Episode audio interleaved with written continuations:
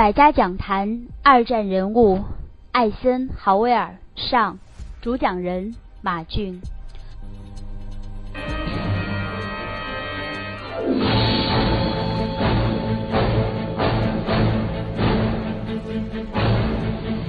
用当代视角回望二战，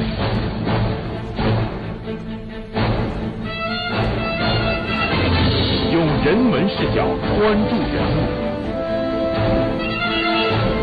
纪念世界反法西斯战争胜利六十周年。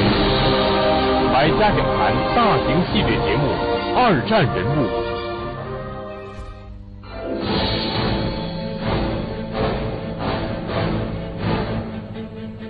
他是一个不寻常的人，他创造了美军历史上很多个第一。他又是一个寻常的人，他出身贫穷，从军之后一直长期担任参谋，毫无实战经验。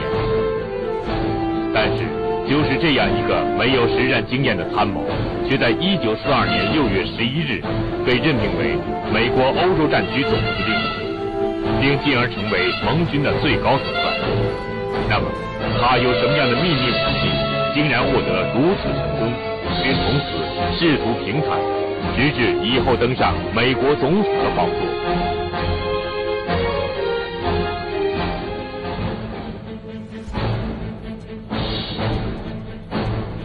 当时担任美国陆军参谋长的马歇尔将军和罗斯福总统，为什么会对他十分信赖？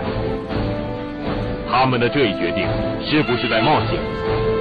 他们可能并不清楚中国古代战争史上流于纸上谈兵的赵括和马谡给后人留下的惨痛教训。如果他们了解了这样的历史教训，是否还会做出这样的决定？由于受民族传统、语言文化等各种因素的影响，盟军之间矛盾重重，分歧很多。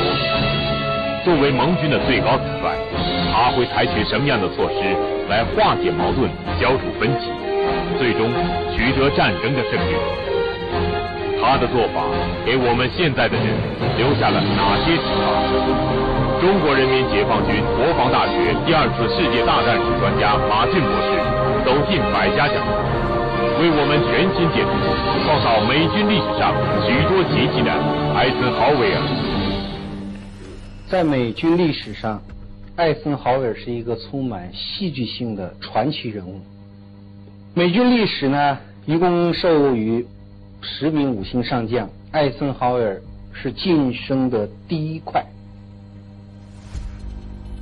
这军衔攀升从准将到五星上将用了十三年，马歇尔从上校到五星上将用了二十年，麦克阿瑟从上校到五星上将用了十六年，布莱德雷从上校到五星上将用了九年。阿诺德从准将到五星上将用了十二年，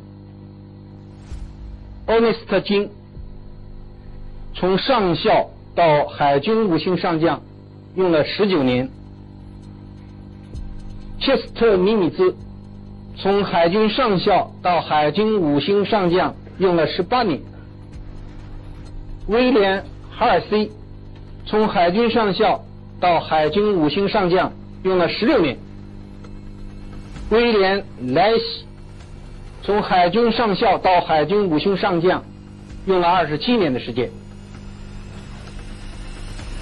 那是艾森豪尔，他从上校到五星上将，仅用了四年的时间。这是他的第一块。晋升的如此之快，不要说别人感到不可思议，就连艾森豪威尔自己也觉得意外。但是更为意外的还是在这之前，他被任命为美国欧洲战区总司令，进而成为美英盟军的最高统帅。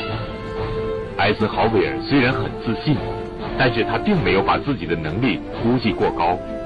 作为一个干了二十多年没有实战经验的参谋，艾森豪威尔最大的愿望。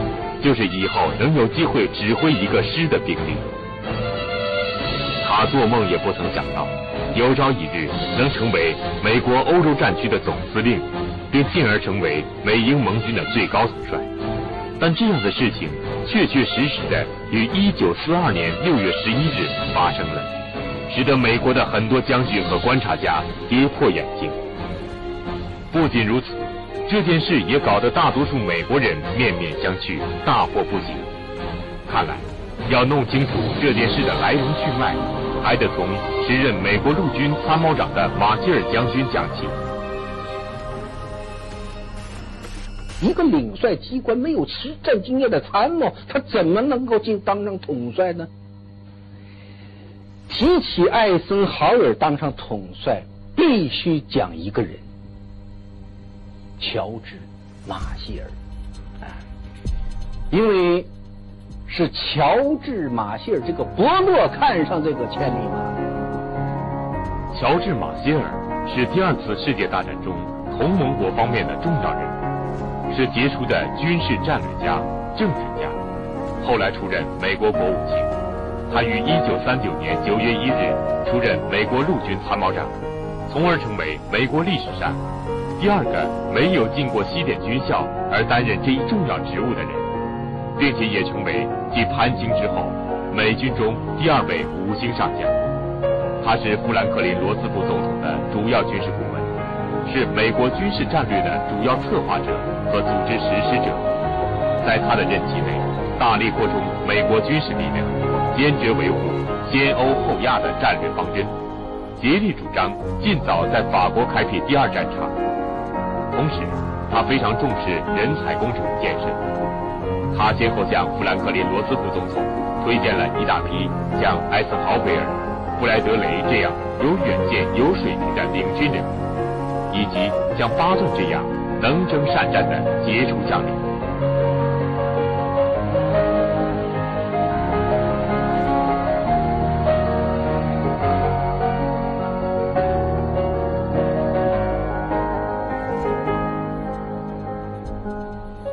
马歇尔这个人最大的特点就是知人善任啊，知人善任。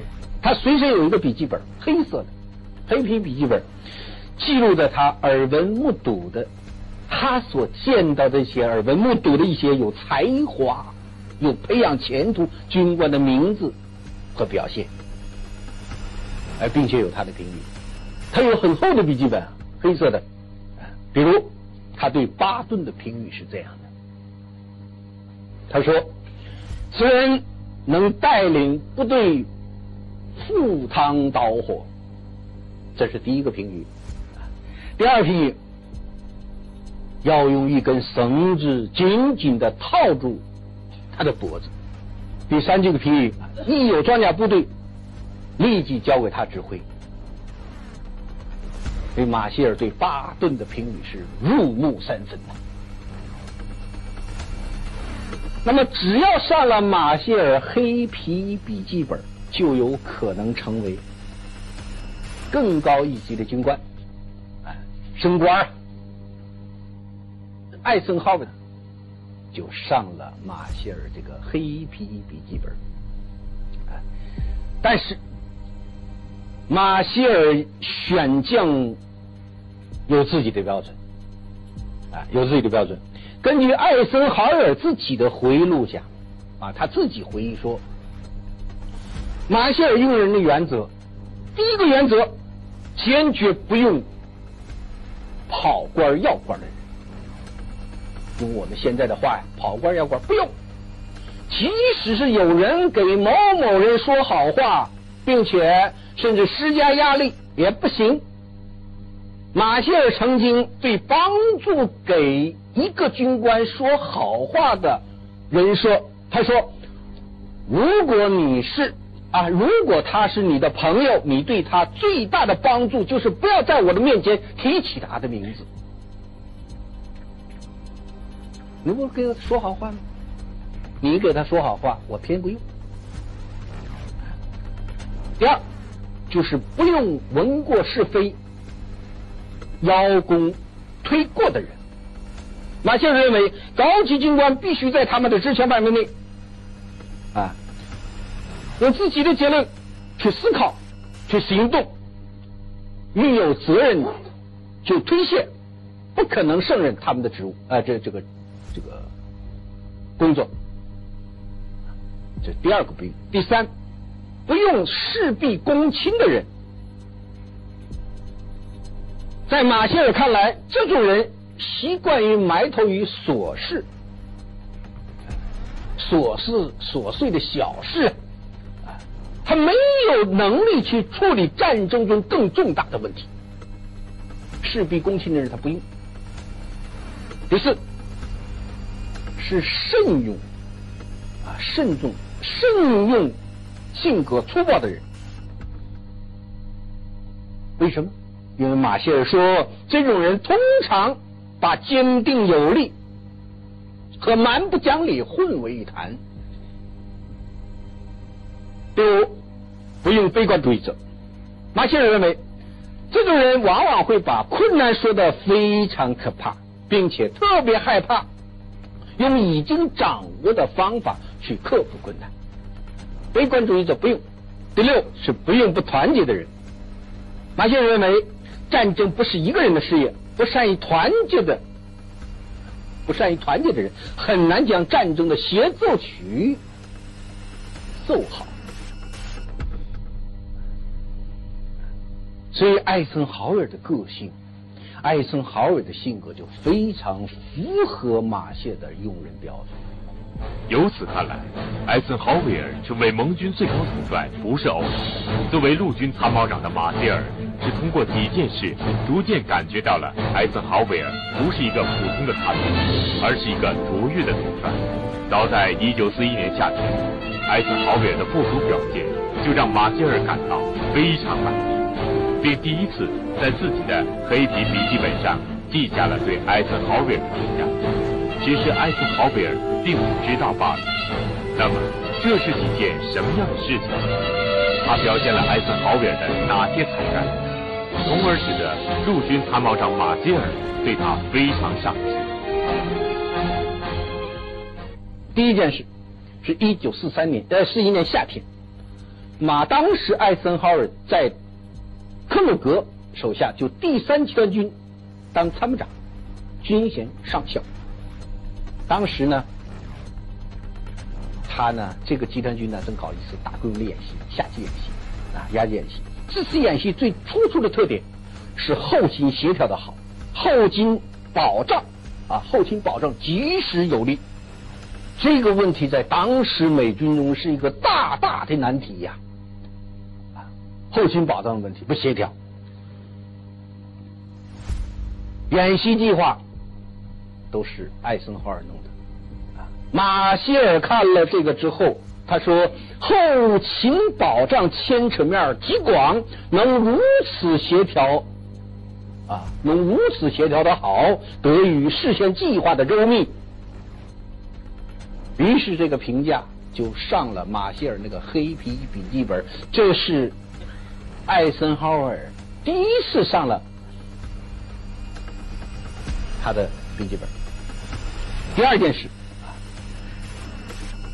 就是太平洋战争爆发后，艾森豪威尔被调到陆军部工作的第一天发生的事情。由于艾森豪威尔曾经是麦克阿瑟办公室工作，在麦克阿瑟办公室工作了六年，对菲律宾的防务非常了解。艾森豪威尔和麦克阿瑟的关系又非常好，啊，两人私交很好，但是他是上下级关系。所以说呢，太平洋战争爆发之后，马歇尔呢就把他调到陆军部作战指导计划处，负责远东事务。四一年十二月七号，太平洋战争爆发，日本未经宣战，于一九四一年十二月七日突然袭击了美国在太平洋上的最大海军基地——夏威夷的珍珠港。使得美国太平洋舰队遭到重创，美军共损失战列舰、巡洋舰、驱逐舰等主力舰艇四十多艘，飞机二百六十多架，人员伤亡四千五百多人。太平洋战争爆发后，美国总统富兰克林·罗斯福和美国人民彻底觉醒，不打败法西斯德国、意大利、日本结成的轴心国，世界将永无宁日。遂于十二月八日，美国向日本宣战。太平洋战争的爆发，意味着第二次世界大战的全面展开。四一年十二月七号，太平洋战争爆发。十二月十号，艾森豪尔向马歇尔报道。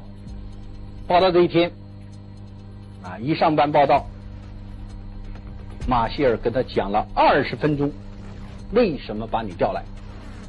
然后问他一句话：我们在远东太平洋行动方针是什么？就问他这一句话。如果艾森豪尔当面回答，当时就回答是什么是什么的话，啊，就说当时艾森豪尔就回答是什么是什么，你不问我吗？啊，知无不言呐，那么就很可能不会有后来我们见到的艾森豪尔，因为马歇尔最讨厌对重大问题脱口而出的行为。马歇尔认为，这种不加考虑就给予答案的做法，投机的成分很大。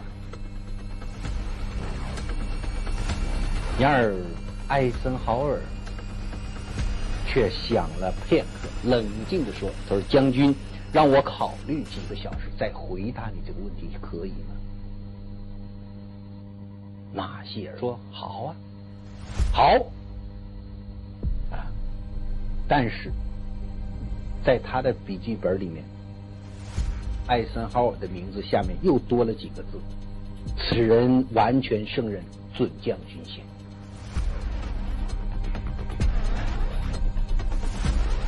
这是第二件事情，上他笔记本了。第三个上他笔记本的事情呢，就是决策美国究竟是先欧后亚，还是先亚后欧啊后欧啊，还是欧亚并重的战略问题上。在这个战略上，艾森豪尔的比这个表现呢？太平洋战争爆发之后，美国上下多数人都认为应该在太平洋作为美军的主战场。美国建国当时是小小一小二百年啊，没有被挨过打呀，小日本一下子把这太平舰队炸得稀里哗啦。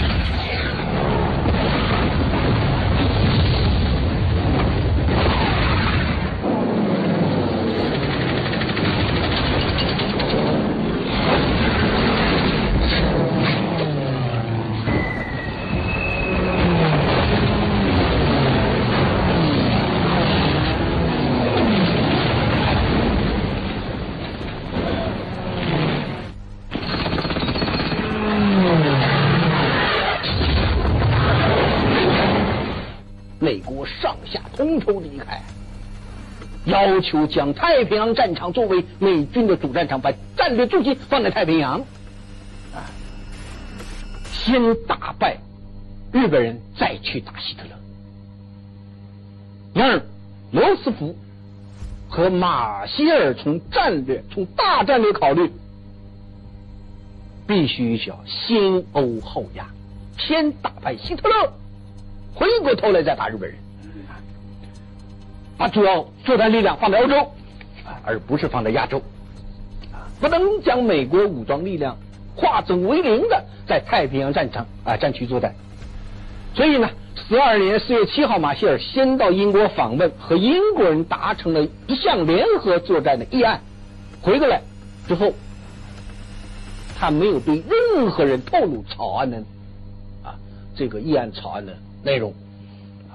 然后让艾森豪尔飞往英国做一次实地考察，并对在英国设立美军指挥机构啊，处理日后这个征兵等事务提出具体建议。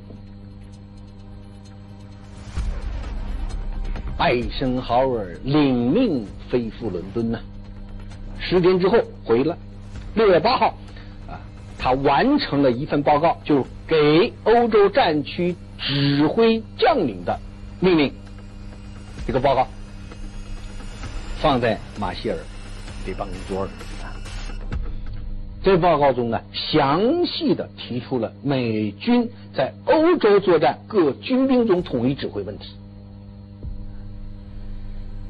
艾森豪威尔，我方才谈到，在菲律宾服役六年，他当艾艾麦卡瑟手下的助手六年的时间，对日本人进攻太平洋战，应该说是最仇恨的了。因此，作为他本人来讲，最应该主张先亚后欧战略的。然而，麦卡这个这个艾森豪尔在毫不知情。不知什么呢？不知马歇尔和英国人签订那个具体的草案的前提之下，马歇尔没有透露啊，让他去飞赴英国。他在毫不知情的情况下，不仅坚决主张先欧啊，先欧后亚啊，而且制定了一个非常好的美国赴欧作战统一指挥的报告。艾森豪威尔的这一做法，正符合美国决策层的构想。美国总统富兰克林·罗斯福和陆军参谋长马歇尔都一致认为，欧洲是美国的战略重点，因为欧洲是美国的最大贸易伙伴，也是美国的最大市场。由于纳粹德国发动了世界大战，破坏了原有的政治秩序和经济秩序，严重损害了美国的国家利益。尽管日本发动了太平洋战争，但对美国的国家安全尚未构成严重威胁。基于这样的认识，美国的决策层制定，必须优先考虑欧洲，而后才是亚洲的战略。艾森豪威尔尽管事先并不清楚这一战略，但他审时度势，所思所想不仅暗合了这一战略，而且还制定了切实可行的美国赴欧作战的计划。从这里可以看出，艾森豪威尔确实有许多过人之处。对马歇尔说，艾森豪威尔不是一个参谋，而是一个卓越的统帅。啊，于是呢，马歇尔在听完艾森豪威尔汇报之后呢，他说了几句话。因为当时艾森豪威尔向马歇尔汇报之后，还提醒马歇尔，提醒马歇尔说什么呢？请将军。在仔细阅读这份报告啊，看是否有不当和错误的时候，马歇尔回答说：“我当然要阅读，但是你也许是执行这个文件的人。如果是这样的话，你打算什么时候飞赴伦敦？”那马歇尔这句话就等于说，未来在欧洲作战的美军将由你艾森豪威尔来统帅。可是当时呢？麦森豪威尔还是一个刚刚晋升为少将的军官，刚刚晋升少将。不仅艾森豪威尔想不到，整个美军、整个美国都想象不到，因为艾森豪威尔的名字在当时对于美国人太陌生了，他是个参谋，太陌生了。可是。马歇尔在给罗斯福的提名报告里有过这么一段话，他说：“艾森豪威尔不仅具有军事方面的学说和组织方面的才能，而且还善于使别人接受他的观点，善于调解不同意见，使人感到心情舒畅，并真心的信赖他。而这些品德和长处，又恰恰是我们驻欧洲部队统帅所必须具备的。”素质就这样，艾森豪威尔超越了。三百六十六名美国高级将领，因为当时美国有三百六十六名美，包括算他本国三百六十七名。啊少将以上军衔的人，就是说，在他前面还有三百六十六名比他资历更老一点的高级将领，成为美国历史上继潘兴上将之后第二任远征欧洲的统帅。六月二十四号，艾森豪尔离别妻儿老小，飞赴伦敦，走马上任。当了二十多年的参谋，忽然于一夜之间成为美国欧洲战区的总司令，并进而成为领导盟军的最高统帅。艾森豪威尔如何于最短的时间完成这种角色的转换？盟军之间的矛盾分歧很大，艾森豪威尔采取什么样的有力措施来化解矛盾、消除分歧？第二次世界大战。是全世界反法西斯力量共同的胜利啊！反法西斯力量在军事行动上统一作战啊，对于啊赢得这场战争的进程起到了极为关键的作用。所以说，第二次世界大战也是一场联盟作战。联盟作战不像一般的战争。盟军之间能否在统一指挥下协同行动，意义重大。它不是一个国家，那好多国家在一起做统一指挥下的协同行动。如果说只指挥本国军队的作战，那就容易的多了。但是联盟作战就不一样，他是某一个国家的统帅，在通过某种相应的形式，比如他。当事国最高元首达成的协定，某种相应形式的授权下，指挥多国部队进行作战的，这个难度很大。为什么？因为各国军队有各国军队的指挥机构，有各国军队的决策方式啊，包括民族、语言、文化等等等等因素的影响。军队与军队之间，盟国军队之间，很容易产生分歧或者是误解，误解。比如美国人，有些美国军人抱有救世主的思想，我又来为你们欧洲啊，又要来欧洲为你们作战了，因为一战中的美国人来了，说行为上，美国军人就表露出对英国人。对欧洲人不尊重啊，不尊重。那么有的英国人呢，由于看到本国的女青年对报酬好啊，通俗一点就挣得多呀，对美国军人的青睐啊，心里就不平衡啊，不平衡。所以说呢，对美国军人产生非善意的感觉。啊，很多女性呢，本国女性呢找美国大兵去了，这影响，这这种例子很多呀。当时美国人，这个美国穿着美国兵穿着夹克衫，嚼着口香糖，呃，乘着吉普车，在美国，在这个英国这个大街上乱这个这逛的时候，整个英伦三岛都都非常这个反感的，啊，都非常反感的，因为当时英国是个绅士国家。没有口香糖这一说，当时，那这些分歧和误解处理不好，会影响盟军的协同作战的。但是这一切，艾森豪尔都做到了，他会处理的好。最后呢，他处理是那么完美，即使让他最头疼的几个高级将领也不得不承认，艾克就是他的爱称了。艾克是一个。啊，没有是一个指挥，没有他就没有一门一台完美的交响乐。交响乐为了解决美国官兵与英国民众的隔阂，艾森豪威尔采取了一系列的举措啊，以加强美国军人与英国军民的沟通。比如，他安排美国军人到英国，受到德国。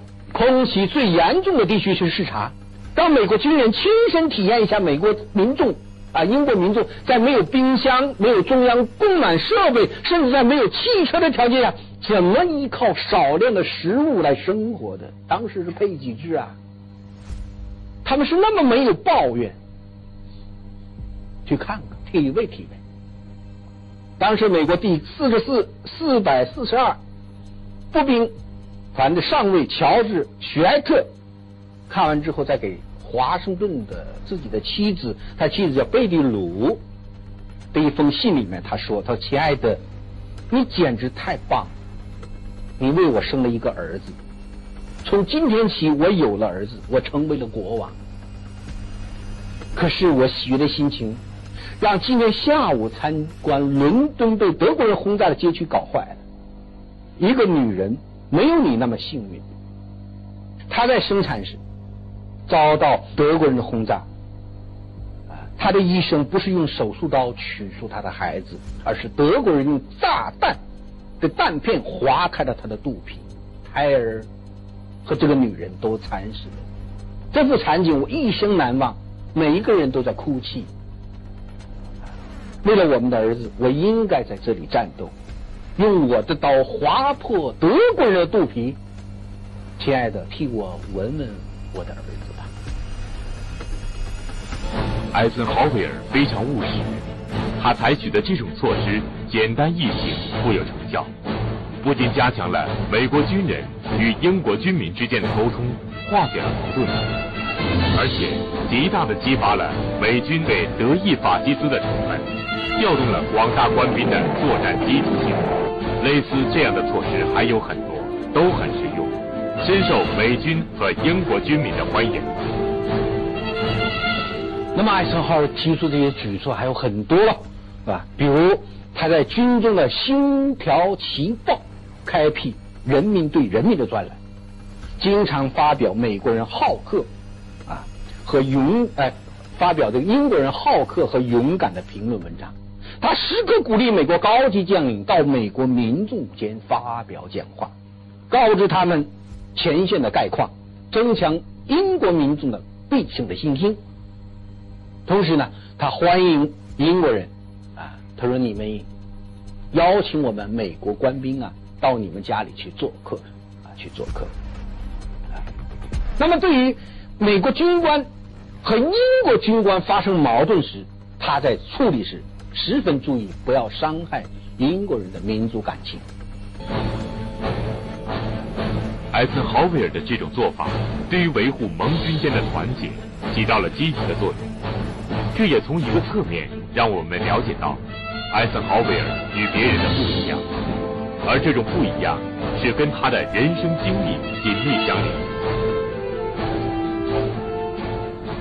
在五星上将里。艾森豪威尔出身第一穷。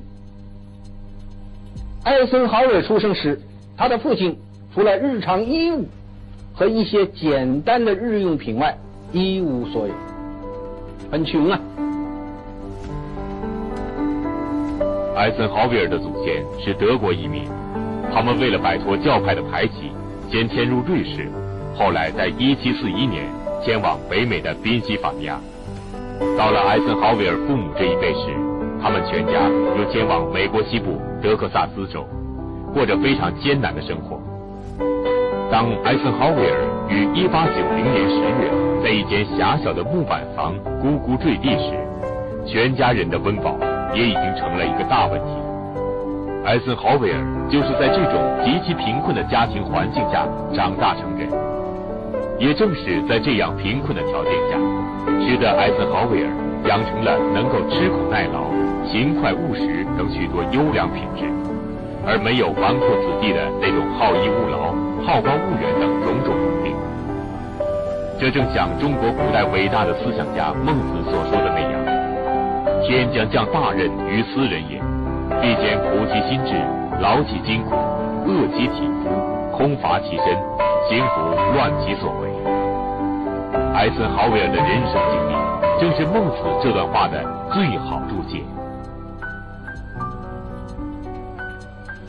艾森豪尔是美军统帅最大战役行动的第一人，在他之前，在他之后，没有任何一名美军统帅指挥过几百万人规模以上的作战行动。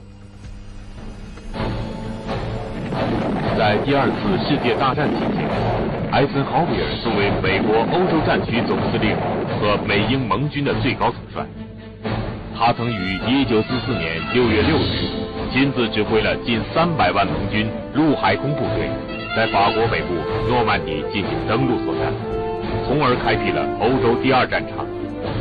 对于迅速战胜法西斯德国发挥了非常重要的作用。纵观人类的战争史，指挥这种近三百万人的大规模作战行动是绝无仅有的。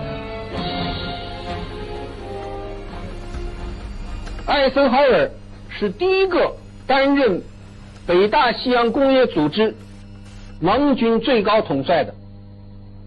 一九五零年。在美国的倡导下，一九四九年四月四日，美国、加拿大、英国、法国等十二个国家在美国首都华盛顿签署了《北大西洋公约》，宣布成立北大西洋的政治军事联盟——北大西洋公约组织。根据参加国首脑们的一致意见，艾森豪威尔是领导这个组织的最佳人选。一九五一年一月七日。艾森豪威尔来到巴黎，成为北大西洋公约组织成员国的陆海空部队的最高统帅。艾森豪威尔是美军退役高级将领担任哥伦比亚校长的第一人。啊，到大学当校长。由于艾森豪威尔对世界反法西斯战争的巨大贡献，世界许多大学授予他名誉学位和称号。他的声誉与日俱增。一九四八年六月，艾森豪威尔出任美国著名的哥伦比亚大学校长。在短短的一年半的任期内，艾森豪威尔不仅为哥伦比亚大学争取了很多发展资金，也为学校带来了显赫的名声。同时，在开展新的计划方面的成就，比大多数校长在十年中的成就还要大。在五星上将中。艾森豪威尔的前提前途是第一大，他是唯一的一个当上总统的五星上将。能登上美国总统，对于艾森豪威尔来说，纯粹是意外之喜，因为他平时并不热衷于政治，更没有做总统的野心。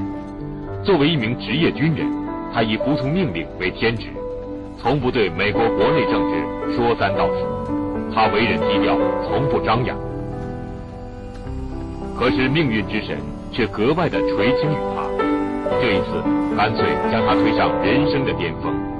艾森豪威尔退出军界，第一次参加总统竞选就战胜对手，获得成功，从而于1953年1月20日入主白宫，成为美国历史上的第三十四届总统。其后于1956年还有连任成功。艾森豪威尔的人生巨大成功，正暗合了中国古代伟大的哲学家老子所说的“后其身而身先，外其身而身存，非以其无私也，不能成其私”的深刻哲理。意思是说，把自己放在后面反而占先，把生命置之度外反而保全。不正是因为他没有太多的欲望，反而能实现这些欲望？艾森豪威尔的人生经历，给我们现在的人留下了很多启示。那么这一位传奇的戏剧般的人物，没有巴顿，没有麦克阿瑟那样当过师长，亲身经历过大小恶战无数，他没有这个，而是一个没有实战经验的。领帅机关的参谋，从这个没有实战经验的领帅参谋、领帅机关参谋一下子担任盟军统帅的，那么这位传奇人物当上统帅之后，他的部下许多资历都超过他，可是他却使得即使他原来的上级也不得不佩服他的智力与能力。那么这位传奇人物不仅在军事统帅、那军事领域统帅的有声有色，而且在外交战线也将他自己的才干发挥的淋漓尽致，使得最让美国人头疼的 Winston Churchill 也不得不佩服，说他是英国人最好的朋友。总之，艾森豪威尔的经历是非常奇特，甚至奇特的让人匪夷所思。可是偏偏呢，这一切在他身上发生。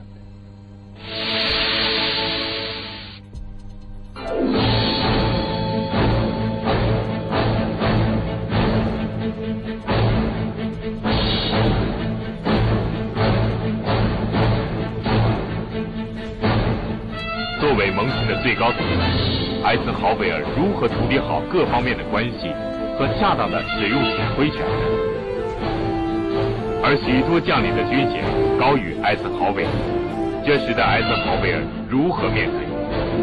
中国人民解放军国防大学第二次世界大战史专家马俊博士走进百家讲坛，用全新的视角为我们解读创造美军历史上许多奇迹的艾森豪威尔。